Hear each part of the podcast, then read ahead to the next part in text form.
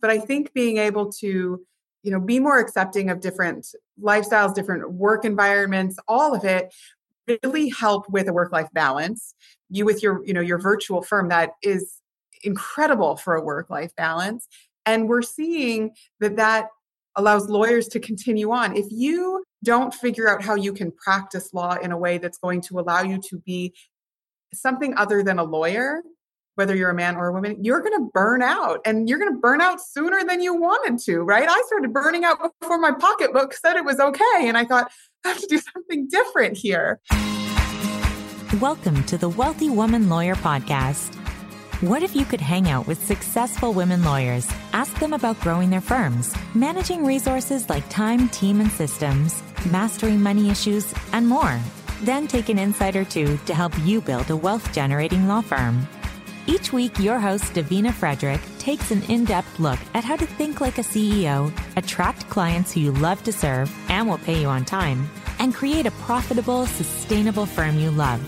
Davina is founder and CEO of Wealthy Woman Lawyer, and her goal is to give you the information you need to scale your law firm business from six to seven figures in gross annual revenue so you can fully fund and still have time to enjoy the lifestyle of your dreams. Now, here's Davina. Hi, this is Davina, and before we jump into today's show, I'd like first to introduce you to some of our sponsors. When prospective clients are looking for an attorney, they usually turn to Google first. Optimize My Firm helps law firms grow their practices and attract more right fit clients through on page and back end search engine optimization. Optimize My Firm can help your firm rank higher on Google so that clients can find you before they find your competition. They serve personal injury, family law, workers' comp, immigration, and other types of law firms. Optimize My Firm does SEO the right way, delivering meaningful results with geographic exclusivity and no contracts. Contact them today at optimizemyfirm.com or click the link in the show notes. Rachel King, lawyer, veteran, entrepreneur, wife, mother, triathlete, ultramarathoner, yogi, in no particular order, lives in California and practices law in California, Arizona, Kentucky, and Texas. She opened her law firm in 2014 after owning multiple companies and achieving success by taking one to a million dollars. To date, Rachel's firm has helped thousands of people and earns in excess of seven figures annually. Rachel is a fierce legal advocate. She spent years building reputation as a fighter for clients' rights in the eyes of the law and giving them a voice in the courtroom. Since opening her law firm, King Law Firm Attorneys at Law, in 2014, Ms. King has been unequivocally dedicated to working with her clients in a way that allows them to understand the legal system, the laws, and the process to reach their goal in court.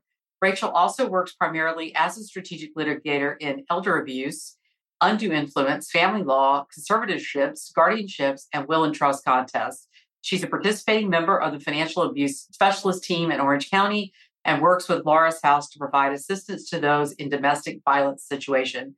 She regularly speaks on related legal issues. She's been a guest on CBS more than once and was featured at LA Weekly as a top 10 industry expert.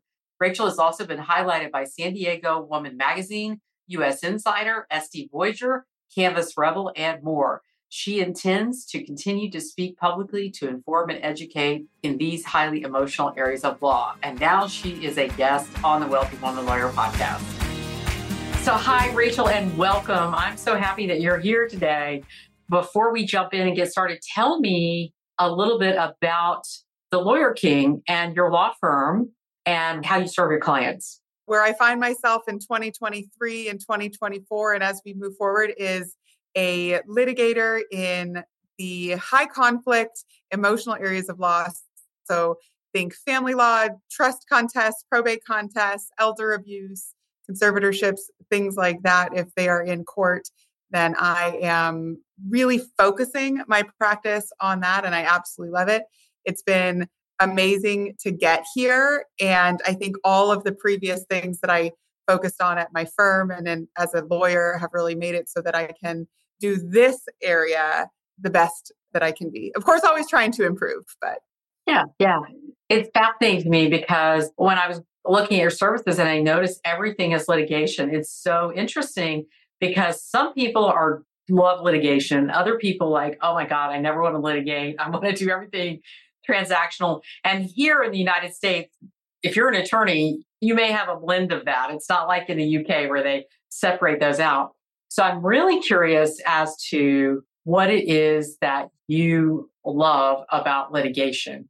Well, I love being in court. So I think that is really where it all started. And again, I didn't start as a solely as a litigator. I started doing, you know, transactional, all different things, but I really enjoyed my court appearances. You start to love the things that you're really good at. And so as I had more and more cases that went to trial and I really learned the rules of evidence you know, we learn the rules of evidence in law school, and you maybe have an idea of them as you practice. But until you learn them in a trial setting, I don't think you really know how right. to use the rules of evidence. So the more and more experience I got with that, I just found that I'm really good at bringing evidence and telling a story in the courtroom.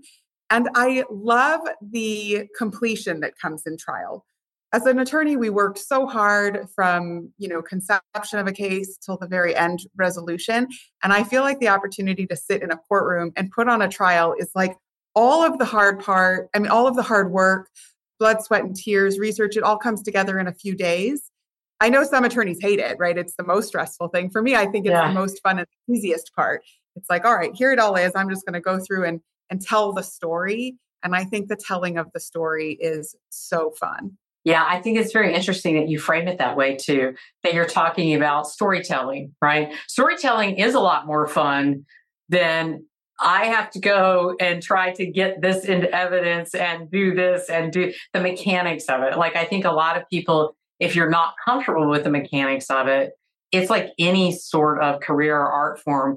Mastery makes it a lot more fun because then you can do what was really intended with it. Once you've mastered all of the mechanics of something, right? Now you're really free to be Absolutely. the artist that you are, you know.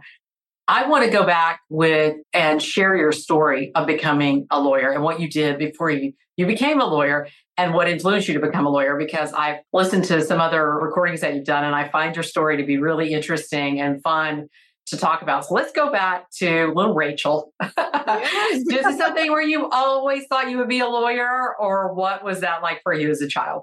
My dad is a lawyer, so I grew up around law. My parents are divorced, and I had the very typical visitation schedule where I would spend holidays and half the summer with my dad and all the rest of the time with my mom. So when I went to my dad's house, he still had to work, but as a child, you know, you just want the undivided attention. So it seems like it happened often. It may not have, but I remember so well that in the evenings and on the weekends, he would tell me the stories of his cases. And then he would ask me, like, so, you know, do you think that's fair? What do you think I should do? And even though I know that I now, as an adult, I know I had zero say in what was happening, he really made me feel like when I would suggest something, like, that's a good idea, I'm going to do it. And again, I don't know how it played out, but that really had it resonate with me I also will be very honest that I liked the power that came and I noticed it as a child when my dad would say he was an attorney, kind of the power and the respect that automatically was demanded and given with that title. And I liked the possibilities of the lifestyle that you could have. You have the ability to have a lot of freedom, to make a very good living. And so I think all of it together, I knew I wanted to be a lawyer from a teenager. Now, that is not how it ended up playing out. Right, right, right. right. What did you wind up doing before you went to law school? before you went to college yeah. and law school? What did you do? That's the fun part. So I knew I wanted to be a lawyer. So I graduated high school and I went straight to college. I learned in the first six weeks that I wasn't really ready for college mentally. I didn't go to class, and that's problematic. So I stopped going. And the results, no surprise, except it was a surprise when I was 18, was that my parents stopped paying for me. And I found myself really thinking, oh my gosh, what am I going to do with myself? I'm a very resilient person. I was surrounded by military friends. So I thought I'll go into the army. And I remember going into, we go to MEPS when you, or it's the military entrance processing station, I think it's called and talking to the army. And I said, I need to, I don't have any money. I have no place to live because my mom had kicked me out. And they said, okay, well, we'll send you to basic training in six months. And I said, oh, yeah, I have to be gone in two weeks. If I'm not gone in two weeks, I'm going to be on like the next plan, right? So they said, okay. And, and the reason I chose two weeks was because I figured I could call my mom and show her a military contract and say, let me stay at your house just for two more weeks until I ship out. the. Logic, the logic. Yeah. and so it worked. And I was, I joined the army. I had a child very young, not part of my plan. I got married. I had multiple children. I realized shortly in a couple years into my military journey that I wasn't going to do a lifetime. I didn't want it to be a career. So instead, again, as a young mom, I focused my military time on finishing my bachelor's degree, got out, used my GI Bill to pay for law school. And so by the time I became a lawyer, I was married with three children and at a completely wow. different phase of my life than many people that go the straight through path. Right, right, right. And a path that one would have imagined you have gone through, admiring your dad as a lawyer. I imagine that that detour into the army probably really helped you in a lot of ways. Just from a maturity standpoint, I would imagine self discipline, those kinds of things, going from 18 to that. Well, was that your experience or was it like, no, it was terrible? well, there was certainly days in the military that I didn't enjoy, but I will say my recollection and my takeaway from my time in the military is nothing but positive. I learned huge life skills, integrity, things that really carry through so much farther than serving in the military. And the discipline, brace the suck attitude, and, and sometimes life just sucks, right? And so I think all of that really helped me get through. Again, I enjoyed my time. I think if I could do it again, I would still join the military. And I'm so grateful that they, they paid for my law school, you know, and that's, that's huge. huge. That's huge right now the conversation that I have with so many younger lawyers now dealing with law school debt, like a lot of times their options are limited because of the amount of debt. So that's, a, although it wasn't like an intentional choice, I don't think based on what you're telling, it worked out well for you, right? to be able to have that, right? Oh, 100%. And you know, interestingly, this isn't really with military, but the fact that I went into law school, when I entered law school, I had a six year old and a 10 week old. And then I had my third child in law school. And a lot of people, you know, they don't expect that when they know me now, right? They're kind of surprised with that. Having children and being at that point in my life with my military history and being a mom and a wife really, I think, added to my success in law school because I was forced to compartmentalize. I would look at kids, well, they weren't kids, they were adults, but younger people in law school and think, man, you get eight hours in the library. That is awesome. I have like two hours in the library, and then I have to go and, you know, change a diaper or make dinner or something. And that's such a valuable skill, I think, in law just generally, because if you can't compartmentalize, you're going to drown in the legal field. So having that and really learning to hone it, I was forced to compartmentalize when I was in law school because of where I was. And it has been something that I've carried through and I think has led to my success. I have always really admired women who started law school pregnant and you know had a child. Some start law school pregnant and in law school pregnant with a second right? I had uh, you know friends in law school who did that and i'm like how are you doing this? Because i do not have children and i was going home every night just staying up for hours reading all these chapters and eating chocolate covered almonds and gaining 30 pounds in law school. That's what i did right? I think i gained 10 pounds just studying for the bar. I have such anxiety around it and i went to law school in my late 30s and became an attorney in my 40s. How old were you when you went to law school? I started law school at 27 and I took the bar at 30. I think I took the bar right before I was 30 or when I was yeah. 30. I can't remember. So, I turned, I so you, aged up yeah. and, and the 30s, I think, are really the years when people are most passionate about their careers and most willing to sort of put in all of that energy. 30s and 40s, get to your 50s, start getting a little tired. But tell me what was your career path once you graduated law school? You worked someplace else for a while. When did you start your firm? Again, I grew up in law, so I was around it. I helped in my dad's law firm. I, during law school, had interned at few law firms. I actually worked for my law school for a period of time in a clinic and doing some different things. So all of that, I think I was a previous business owner. I already owned businesses. So I think you couple all of that together. And when I passed the bar, the only thing I wanted to do was open my own firm. And that was for a lot of reasons. But the primary driving force was I'd gotten out of the military and gone straight to law school. And quite frankly, I was so tired of commuting. The thought of going and working for another law firm where somebody else dictated my time, I was over it. And I thought, I'm going to practice law the way that I want to. I'm going to, going to work how I want to, and I'm going to figure out how I can balance you know all of the roles that we play being a mom a woman a, a wife uh, all of mm-hmm. a lawyer a business owner so that was my direct path out of law school was super scary but again i had experience owning companies so i treated it just like any other business that i'd had and I relied very heavily on my dad to kind of guide me with how things go. I was fortunate that we had Google when I started. So I, I used Google a lot. I took it one day at a time, but I did it really because I wanted to be in control. I feel like I brought the millennial into law, right? I was kind of on that cusp and I thought, I'm not going to go do law the way any of the previous generations are. I'm going to do it the millennial way. And that's what I did. And it worked out fabulously. What job, this is a little side note, but what businesses did you have before you started your law firm?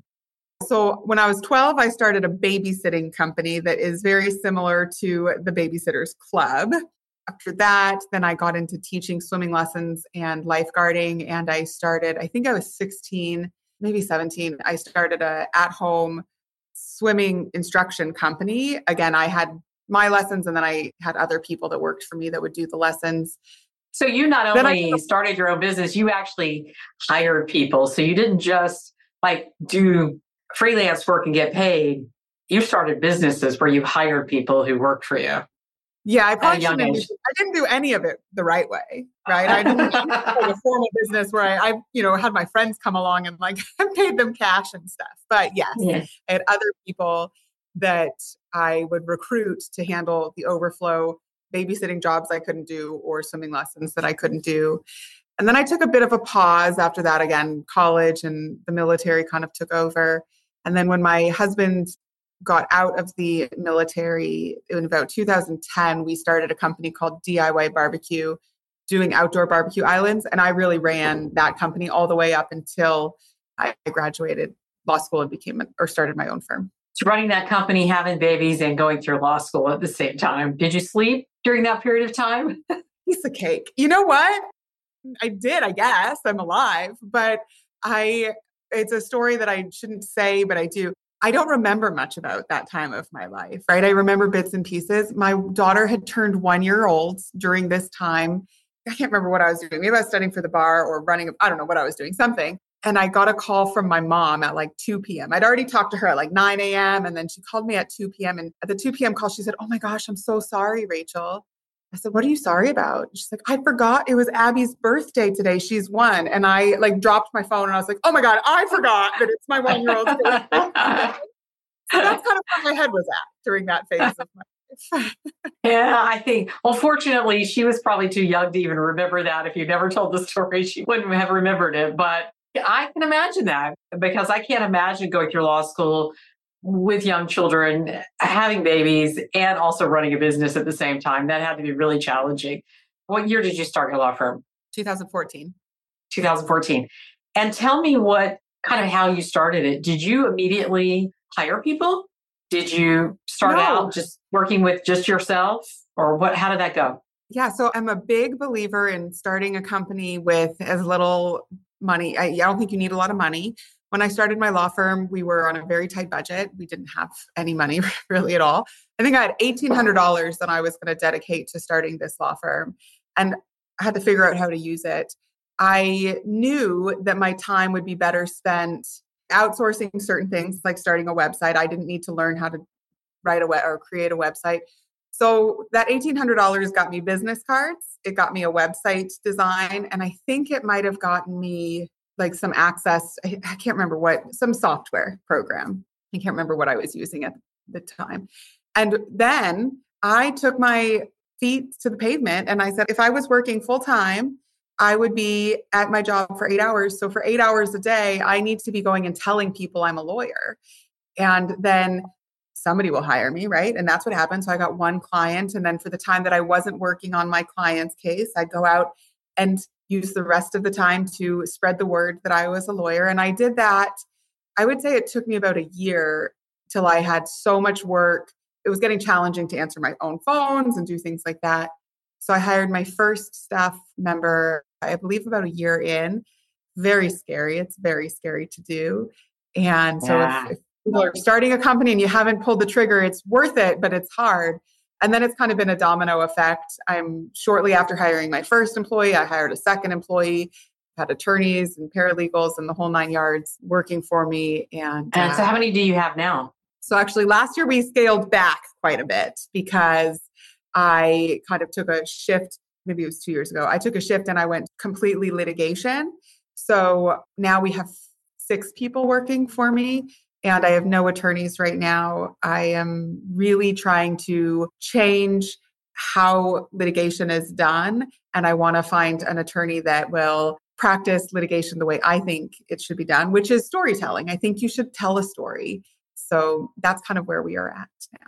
Oh, I think excellent. my highest employee rate was like 12, though. I think I've had up to 12 uh, okay. people on. So I want to come back to the storytelling, but first I want to just jump back for so I want to ask you, what did you do to spread the word? What tools did you use to spread the word? Were you social media? Were you meeting in person? What kinds of things were you doing? I didn't have any money. So I looked at a whole bunch of different options, but then I ruled them out quite quickly. So I looked at radio, and radio was very expensive. I looked at SEO ads online. That was very, it was out of my budget. I had 1800 bucks. So I literally hit the pavement. I went and I went to every chamber event that existed, every networking event by private companies. I would go as many times as I could until I had to join. I met people. I went to bar meetings. I tried to find anybody that would potentially have a connection with somebody that wanted to be a lawyer or needed a lawyer. And I verbally spread the word I did a little bit of social media. I dabbled into social media, but I didn't really get into that until I think year two. Starting in year two of owning my firm, I made it a an effort that every year I would try a different marketing strategy to not get rid of previous ones, but just try something new. And so I really pushed social media and blogging and organic SEO starting in year two. Year mm-hmm. three, I finally bit the bullet on radio. I hated it. So I got out of radio and I've kind of slowly progressed through the way I still believe in marketing. I think every company still needs to market, even when you get the phone calls ringing naturally, being relevant and advocating for your own company and spreading the word. That is what a business owner does. So, absolutely. Absolutely. Well, storytelling, it's another form of storytelling. But it's harder storytelling, I think, for lawyers because, or for anybody who owns a business, because you have to talk about you and you have to tell your story. And until you sort of get comfortable with that, your story and your firm story and how you serve and how you serve your clients and why you do it and what it means to you and all of that, until you get comfortable with that, I think it's always harder when we're talking about us and our thing as opposed to telling a client story. And so a lot of lawyers sort of stumble over that. They hate marketing because they're really talk, having to talk about themselves in a way, and they'd rather sort of serve, talk about their clients, you know. You probably having had an example of that with your dad, your dad probably having his own firm, you saw that, saw what he did, or maybe he told you that. That's what he did. What advice did he give you when you started your own firm? Oh, well, he told me that I should. It was funny, actually. I still do it to this day. Maybe that's why I have the clothing that I have. He said, Don't forget that you're a woman. You don't need to be a man. And I think that's an interesting thing. But I think what he really meant is so many women, and again, this was a while ago, but so many women were entering the legal field and wearing the all black suits and really not kind of embracing their the fact that they were a woman and that you don't need to it doesn't give you any more sense of authority so that was one thing he said you don't need to change who you are so i have really fun suits i like to be trendy and dress nicely and then other than that, he told me that, you know, he really, I guess, taught me about communicating with clients and he was always a very, whenever he would talk to clients, he always seemed very down to earth. And he had a chair that was a normal chair. And I took some of that when I was starting my firm. Again, I was pretty lucky because I came in right before the millennial crew. Like I'm the oldest millennial and I got in kind of right then. And so I took this idea that I'm going to practice my way. I'm going to wear what I want to wear. I'm going to have the kind of office that I want to have. I'm going to speak how I want to speak. And I'm going to be present law as though I'm an equal for my clients rather than this marble table with a huge executive chair. I don't want that. I didn't like that and I didn't want to present that. So as I was marketing for myself, I was trying to be very authentic. And it was really, I shouldn't say it was accepted in the legal field. I got a lot of pushback from attorneys, but it was really accepted in society. So just being authentic and practicing how I wanted to naturally resonated with potential clients. And they liked that I was a regular person starting a business, acting as a lawyer, a mom, a wife, like I have all the things. So it's very interesting because you you mentioned generation a couple of times. So I'm the first year Gen Zer, I mean Gen Xer, first year Gen Xer. So and so a career not in law. My first career was in the in the 80s and 90s. And in the 90s in the corporate world, you and 80s, uh, you remember the big shoulder pads of the 80s, yeah. right? Earrings, all that. You yeah. definitely had to bring masculine energy. So if your dad's probably closer to my age, came up seeing that kind of thing. And that is what women had to do during that time. There wasn't the option of being different because if you want to be accepted as a lawyer, you had to come in and bring masculine energy because there just were so few women. You wouldn't be accepted that way. I've heard stories, I've had people tell me stories of people coming in and saying, I don't want the woman as right. my attorney, right? So you really had to bring that kind of energy to it. And so it's wonderful to see generations progressing, millennials, now Gen Z, being coming along at the right time, having shoulders that they've stood on to be able to do some of these things. Because that's ultimately what people are working for was to be able to, right, to be able to evolve and everybody sort of be their own authentic self. But you actually couldn't do that at, in earlier no, and, generation. And- yeah, like I said, I got a lot of pushback from lawyers. I had one lawyer tell me, You will never be successful if you dress like that. I think I was wearing tight black slacks and boots that were just under the knee and a pretty sweater, but I wasn't going to court. I was just like walking around my office. And he was older. And I thought, How dare you? I mean, how I look and what I wear have anything to do with how good I am. And I think my stance on that was just at a time where people were ready for it, right? They were ready and willing to accept, and they almost found it more relatable. And I think because because of where I was in, you know, history, the fact that I said I'm not going to wear the big the black suit. I don't even I think maybe now I own one black suit. I'm not going to do that. I'm not going to put a suit on every day when I go to work because I have kids and I don't want to all the time and I can't afford the dry cleaning bill.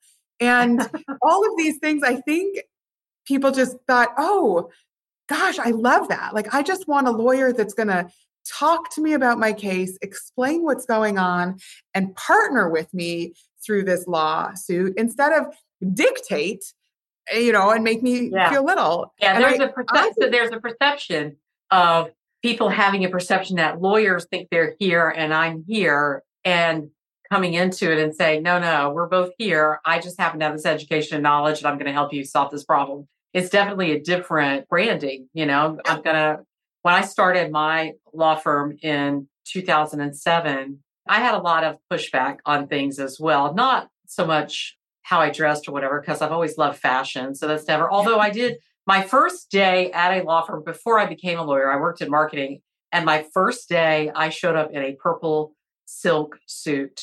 And it was gorgeous. It was gorgeous. And and everybody's shocked because the women attorneys did not dress like that. But I was in marketing. So I dressed completely, you know, very bright colors, very have red hair, all of it. So I walked in and people were like, oh my God.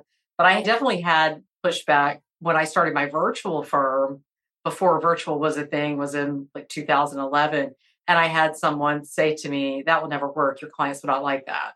And you see how time rolls along and things change. So that's the mm. exciting part. The technology that's available now because of the pandemic and so many people working from home and how people are sort of creating more holistic lifestyles with work and home and all of that. All of that, it's amazing when the culture around us at large changes what it can do and who drives it. You know, we're driving, you see a lot of women driving this because you have a lot of women who are saying, there's no place for me in this traditional corporate environment. I want to go create something that is uniquely me. And I know there are enough people out there like me who will gravitate toward that. So it's very powerful. It's very powerful. You know, I love that about it, your story. Yeah, it really, thank you. It really is. And, you know, I think burn, especially in the legal profession, burnout is extraordinarily high. And I am not immune to that. I faced it in 2019 actually i think the pandemic really helped me with my work life balance but i think being able to you know be more accepting of different lifestyles different work environments all of it really help with a work life balance. You with your you know your virtual firm that is incredible for a work life balance and we're seeing that that allows lawyers to continue on. If you don't figure out how you can practice law in a way that's going to allow you to be something other than a lawyer, whether you're a man or a woman, you're going to burn out and you're going to burn out sooner than you wanted to, right? I started burning out before my pocketbook said it was okay. And I thought, I have to do something different here. Right, um, exactly. So that was really my first, that was my first law firm.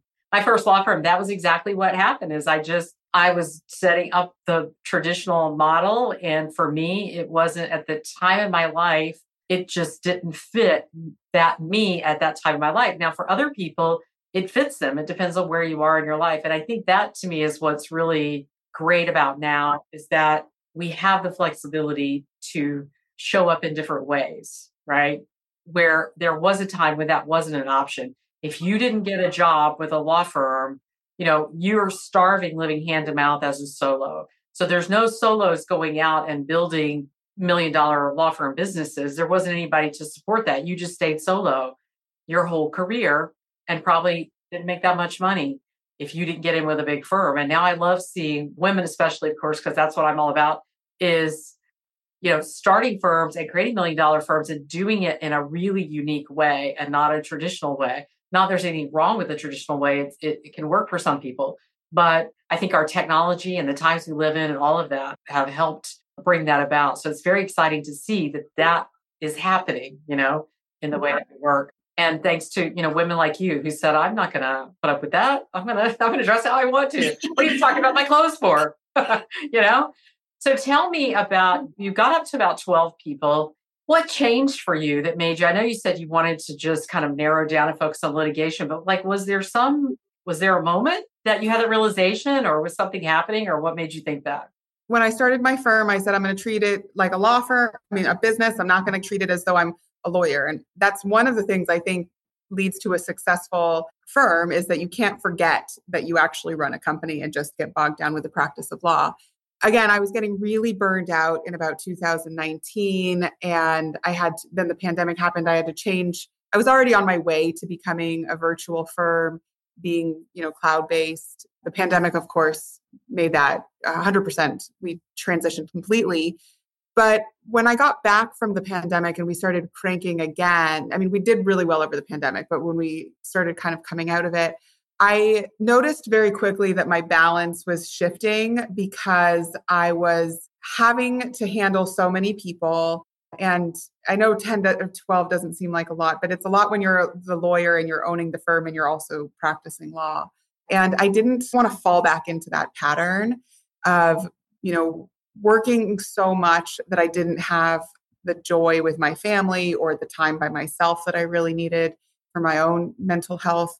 I just decided I'm not going to do this. I guess the real turning point happened over time, but I looked at my books one day and I thought, oh my gosh, I am literally working harder than anybody else at my office, which is fine because I'm the owner, but I'm making less than everybody else at my office. And I also see my work life balance is off. And at that point, I thought, I'm going to not do that. I'm going to transition to doing the area of law that I want. I'm going to get rid of all of the things that I don't like And that is having a whole huge staff. I don't like having a whole huge staff.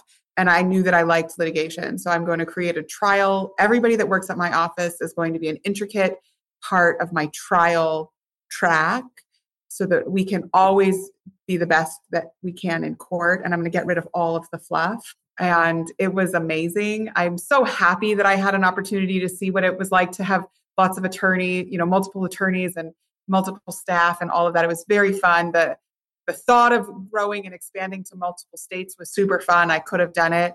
But again, where I was at my life, I just thought, I don't want to do that. I want to have more fun enjoy my work and my life. And you know what? I'm making more money now than I ever, not only is my gross revenue, my profits are up. So it was a right, good decision. Right. Good decision. There probably would have been a fix if you wanted to continue growing.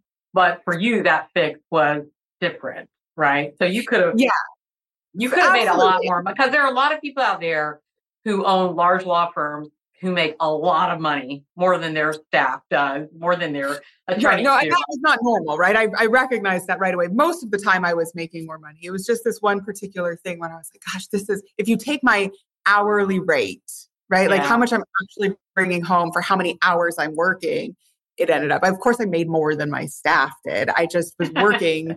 more than the eight hours a day. Yeah. So I could have. And actually, yesterday I was talking to somebody and they said, Well, don't you want to grow? Like, don't you want to expand? I know that I say millennial a lot, but I've sort of grasped, I pushed back so much on being a millennial and now I embrace it. The millennial in me doesn't want to be tied down to just being a lawyer. So I love what I have.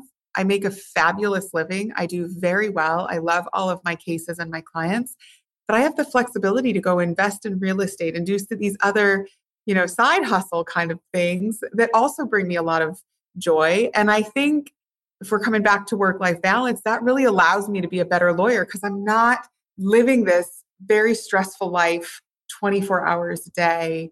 And for me, the thought of making, you know, five, ten million dollars a year, you know, in my own pocket that's cool, but like, what am I going to do with it? I don't need it all. I would much yeah. rather be able to go for a run in the morning and take some vacations yeah. when I want to. Well, and you still have a staff of six. I mean, you know, like how many of those are attorneys? Are any of them attorneys? Or are they? Um, not right now. Right now, I don't have an. Again, I'm yeah. trying to find an attorney that will love that litigation. Will fit your model, right? right.